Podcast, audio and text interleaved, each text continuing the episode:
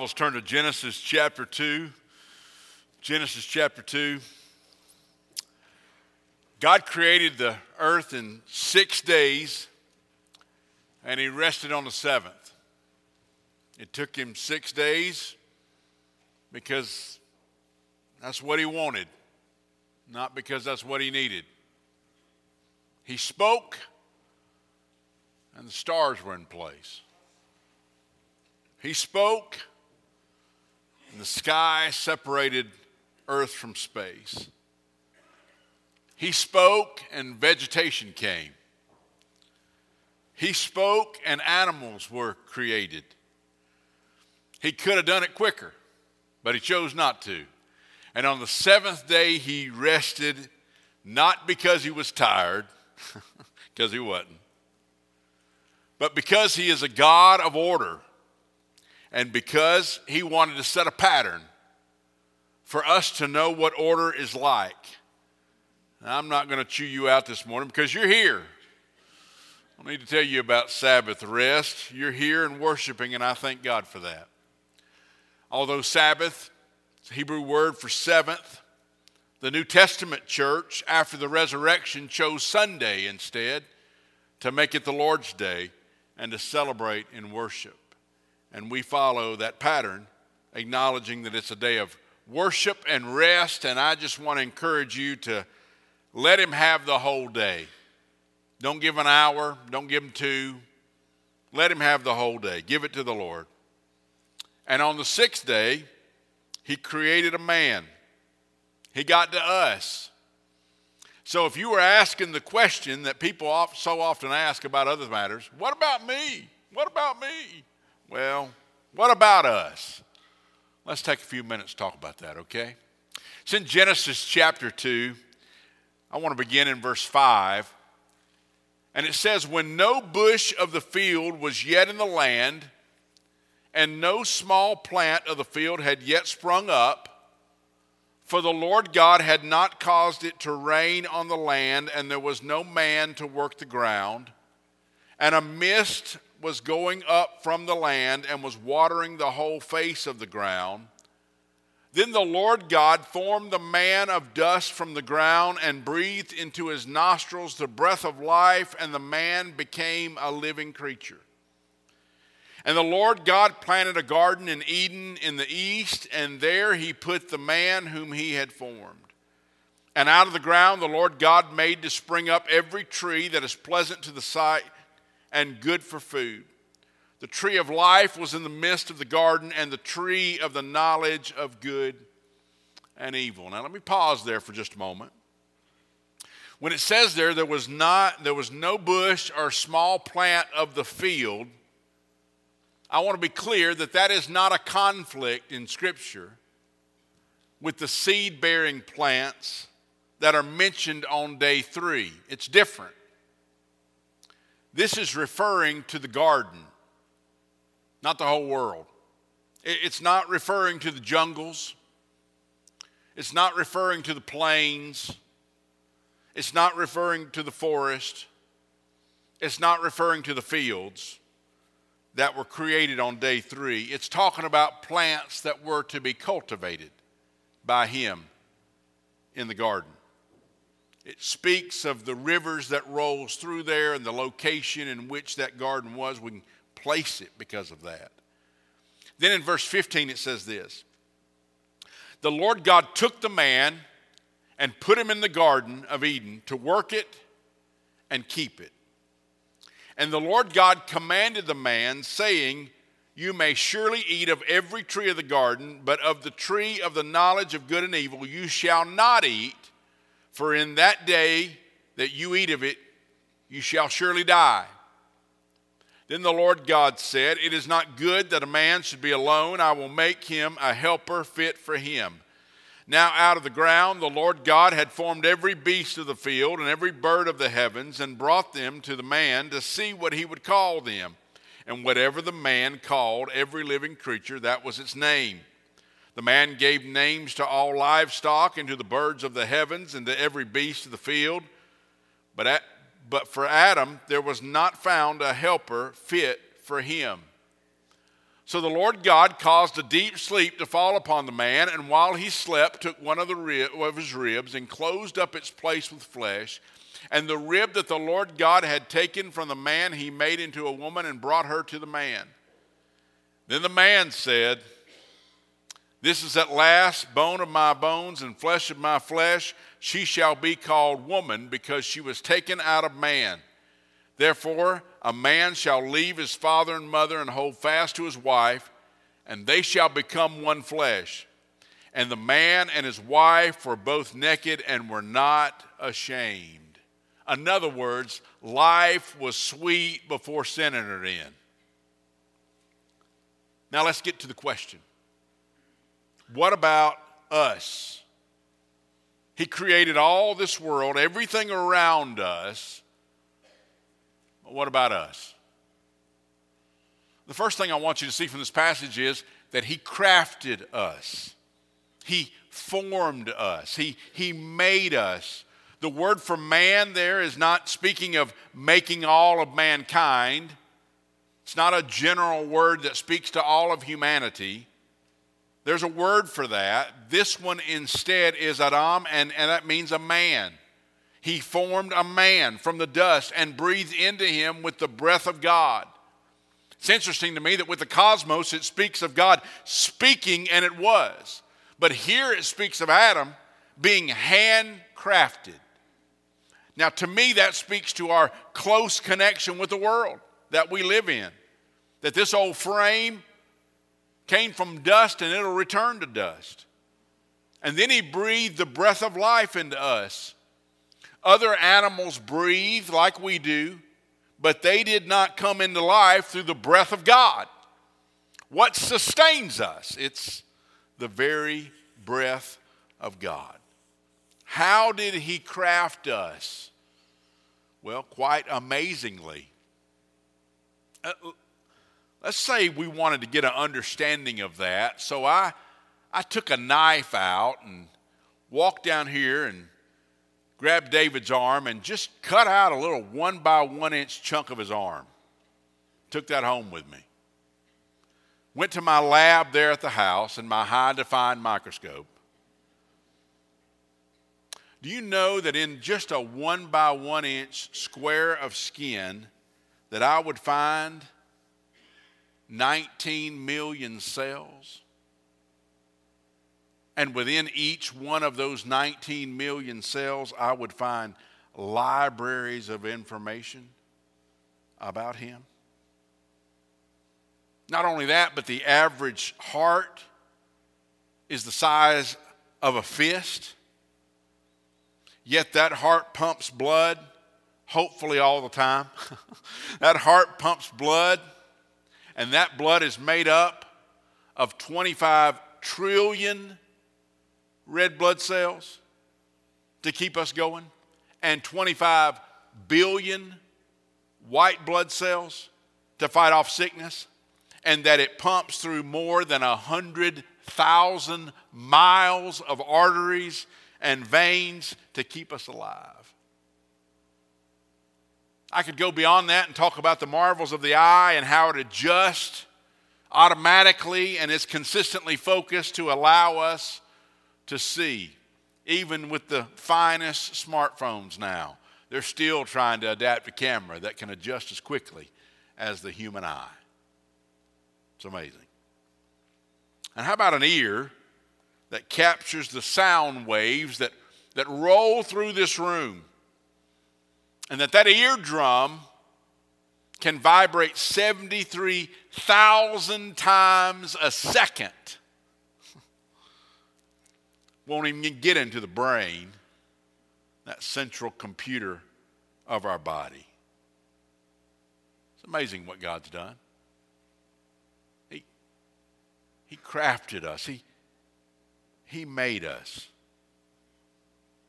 The psalmist put it this way in Psalm 139 For you formed my inward parts, you knitted me together in my mother's womb. I praise you, for I am fearfully and wonderfully made. Wonderful are your works. My soul knows it very well. My frame was not hidden from you when I was being made in secret, intricately woven in the depths of the earth. Your eyes saw my unformed substance. In your book were written, every one of them, the days that were formed for me, when as yet there was none of them. How precious to me are your thoughts, O God. How vast is the sum of them. If I would count them, they are more than the sand. I awake, and I am still with you. Folks, I want you to know He crafted us. Not only that, but He cares for us. He cared for us. I, I want you to notice in verse 7 that it says, The Lord God formed the man. When simply God had been used in Genesis 1. And even in the earlier parts of Genesis 2, when you look at verse 2 and you look at verse 3 twice, three times in the first three verses, it uses God. But here, when he's dealing with us, it says, Lord God. Now, the word for God that is used in Genesis 1 and in the first part of Genesis 2 is Elohim. It is a word that speaks to the power of God. It is a word that is plural that I believe hints to the Trinity of God. In addition, the word is uh, translated um, when, when the Lord is added here in Genesis chapter 2, when he's talking about us, the Lord God. When they add that, they, they, you'll notice in your translation probably that that word Lord is capitalized with all caps. That word really is unpronounceable. it, it is, a, of course, written in Hebrew, and it is a Hebrew word. And when you transliterate those letters of the Hebrew, it comes out like this it's H W H Y. But remember, Hebrew reads from the back of the book and it reads right to left. So if you turn those letters around, you begin to see a formation of a word that you may be familiar with. There are no vowels there. It is called the tetragrammaton, which means literally in Hebrew, four letters. It was put that way because the Jews stopped pronouncing this word as a proper respect and reverence for God. Some of it came from a belief that it if you call upon him, if you call his name, he'll be there. And that's true.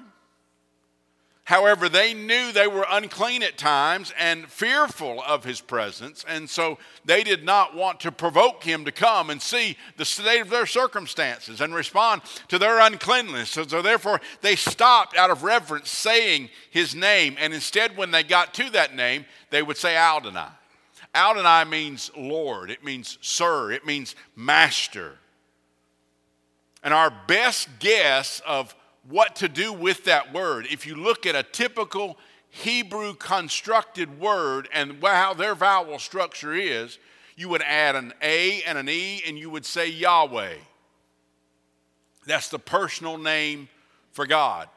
The Germans, however, decided to take the vowels from Adonai, the word that they would say when they saw that, tetragrammaton, and in put them into the word. And Germans pronounce things differently. So when you look at just the consonants, instead of it being a Y and an H and a W and an H, it's instead a J and an H and a V and an H. And when you put the vowels for Adonai into that word, it comes out Jehovah. So, in other words, Jehovah is an English, German, Hebrew, hybrid, made up word to identify the personal God. We do all of that because Yahweh is the personal name of God. Scripture uses it often. Here it is Yahweh Elohim, the Lord God crafted us. That means more than just the power of Elohim, it also means the love and the intensity of love of Yahweh, the personal God. That word Yahweh is used for God in a compound many times. It's used when Abraham finds that sacrificial lamb and he proclaims, The Lord will provide. Yahweh's there. When God promises to protect his people from the Egyptian plagues if they'll follow his instruction and put the blood upon the doorpost, that Yahweh's there, and, and it means the Lord is victor. When Gideon builds an altar praising God for leading them out of bondage, Yahweh's there. And he speaks of the Lord of peace. He also is called the Lord our righteousness. He's also called the Lord that heals. All of them are Yahweh compounds. Every time Yahweh is used, it is personal because God is caring and protecting and leading his people. It's used here too in verse 7 because God cared for us. He didn't just speak to create us, He crafted us, and then He breathed life into us. We are the crown of His creation, and He made us to be in relationship with Him. In all the creatures that He created, He found none suitable as a helper for the man. So He made a woman out of the man. He made us to help one another carry out what God would have us to do. Now, there's two ways to look at that. That God making woman from man. Women may look at that and say, God made man and said, I can do better than that. so he made woman. However, one of these guys down here in the front said, God made the beast of the earth and the man and then rested. Then he created woman. And since then, beast, nor man, nor God has rested.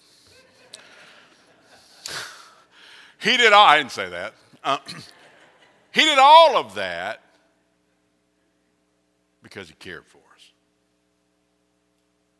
He created us, he crafted us, he cared for us, and he called us. He gave us responsibilities to work and to keep what He had provided. He gave us liberties to enjoy, and He gave us regulations to abide by that. In verse 15, it says that He told Adam to work the ground. God did not place him in a garden of splendor to sit idle and do nothing, he had responsibility. Verse 9 tells us the trees of the garden were pleasant to look at, were good for food the land was there to enjoy, and they did not mean to sit back and enjoy. There's a time to rest, and there's a time to work. God does not call us to sit and do nothing, there's work to do. He's given us a responsibility, and we're to till the ground that God's gave us in life, and He, he will provide our needs when we do the task that He sets before us. And in the midst of that, God has also called us to, to, them to be responsible because there are limits on what we can do. In other words, with all the splendor of the Garden of Eden at the fingertips of them to manage and to enjoy, Adam was not God over that. He was to cultivate it. He was to manage it. He even named the animals. He had a responsibility, but he was not God over that. With all the pleasure that came there, there were still limits. Never forget, folks, however God has blessed you, no matter how fruitful your life is, you are not in charge. He's in charge. When we have entrusted our lives to Him, we're called to follow God's word. And let me just warn you about something God's word does not dodge and adjust as society changes.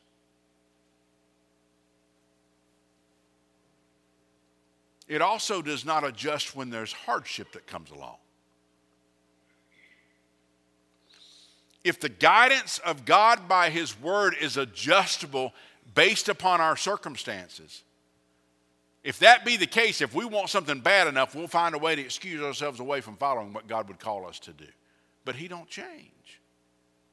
The tree was a good looking tree, it was appealing, but it was not of God for them to partake it. God called them to work. God called them to keep.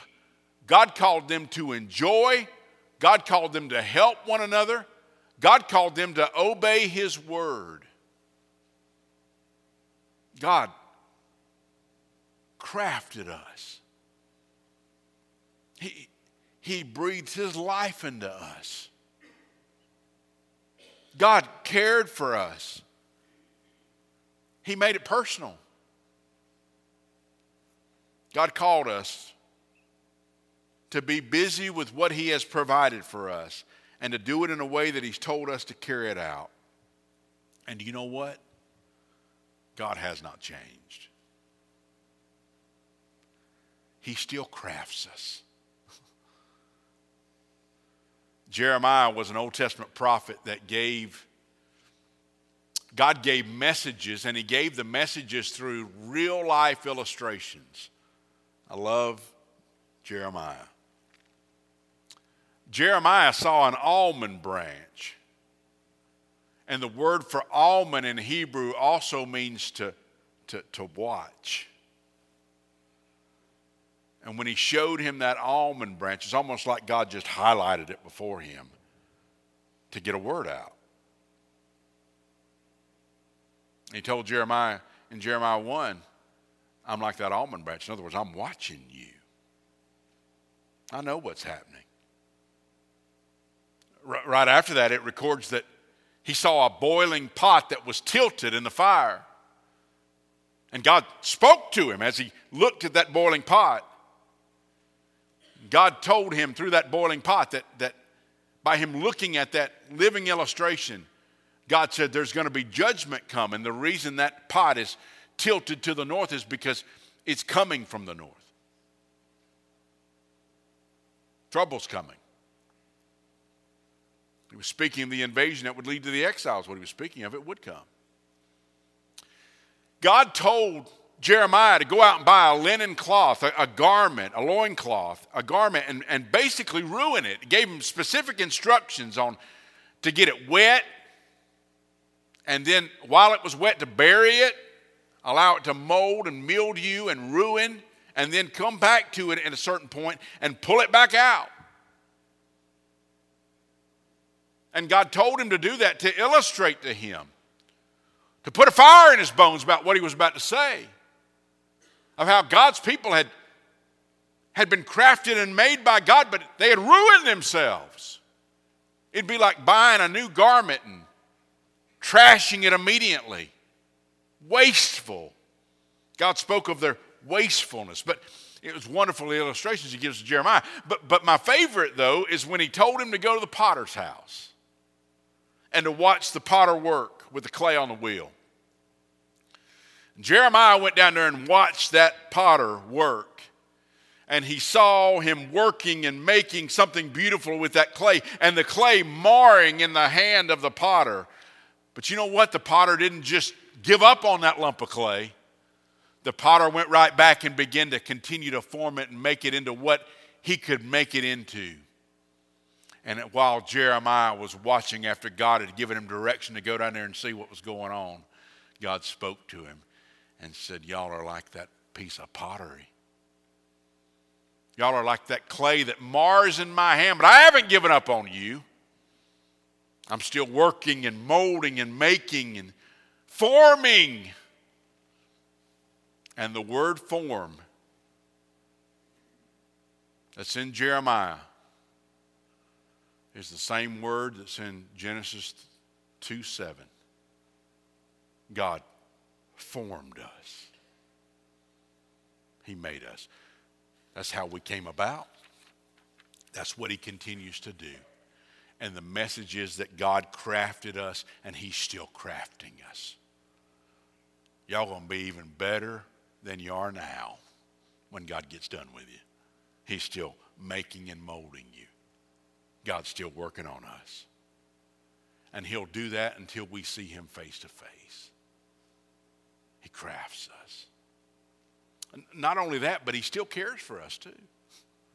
He still cares for us. Not only is He that Yahweh personal God that interacts for us, He's also the God that sent his only son to die for us. to forgive us of our wrongdoing and to straighten out our path and to give us hope. He's the same God that sent the Holy Spirit to, to live within us, to guide us, to comfort us, to give us peace. Unlike anything that this world can give, He still cares for us. I saw somebody in the hallway today. They shared with me something that they're going through, a difficulty. They'd kept rather private in the midst of a battle. I prayed with that person as I prayed for that person. I knew what I could do is not much. I love what Jesus says. John 14, he says, Peace I leave with you, my peace I give to you, not as the world gives do I give unto you. Let not your hearts be troubled, neither let it be afraid. I know that what I can do for somebody is limited in giving peace and in giving comfort and giving guidance and giving help. But man, I'm thankful today that I serve a God that cares for us so much that not only did he send his only son to die in our place to give us hope for all of eternity, but He sent the Holy Spirit of God that meets us right where we are and will be a balm to our wounds, will be a guide to our waywardness, will be a strength to our weakness, and will be a pickup to our discouragement. I want you to know God still cares for us. He cares for us as much as when He took that dirt and formed us and made us and breathed life into us and gave us the splendor of a perfect garden. He still loves us that much. He still cares for us. And He still calls us. Because I got news for you, folks. There's still a ground to till. There's still fruit to be bore. There's still a task that God has set before us. Jesus made it clear that hearts and lives are, are people, and he used the ground as an illustration for that. That it is our job to scatter the seed of God's message to folks, and some of them are going to receive it, and some of them are going to enjoy it. And some of them are going to be hard, crusty, rocky, and difficult. It's not always going to be fun living for the Lord, celebrating the Lord, sharing the Lord. It's not always easy. It's not always received the way it ought to be. Some seed won't take. But it's not our job to figure out the state of the ground. It's not our job to figure out the dirt in a soul. We got to scatter seed. We got to trust the one who sows to do what he does while we live our lives for him. God's still calling us. He's still calling us to make a difference in the world that we're in. So, whether it's hard or whether it's fertile, we just need to share the message of Christ with our lives, with our mouths. He still calls us. So, let me go back to my question that I began with what about us? Well, what about us? We know what he's done for us. The question is, what are we doing for him?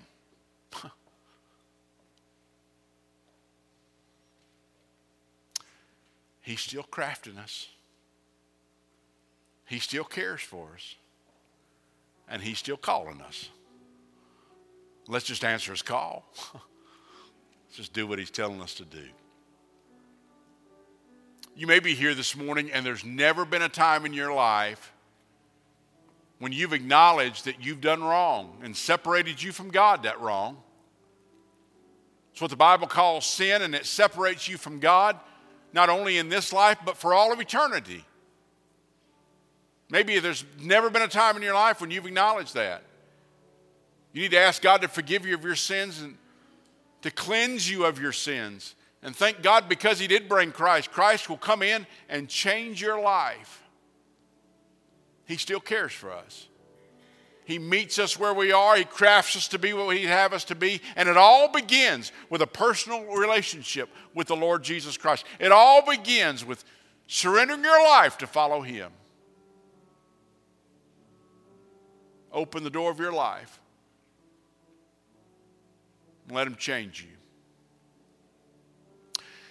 Maybe you've done that privately, but you never told anybody. You never followed that up with a public confession of faith. And Jesus says, if you're ashamed of me before men, I'll be ashamed of you before my Father, which means it really ain't real if it's just a private thing. God wants us to tell other folks. And by his commission and by his example, he shows us that that's done by baptism. If you're here today and you know that you've given your heart and life to the Lord, but you've never acknowledged that through baptism, I encourage you to come. I'd love to guide you in that process. We'll just start a process here. Maybe you're here this morning and God's drawing you to be a part of this church. You've worshiped with us and you feel like God's leading you.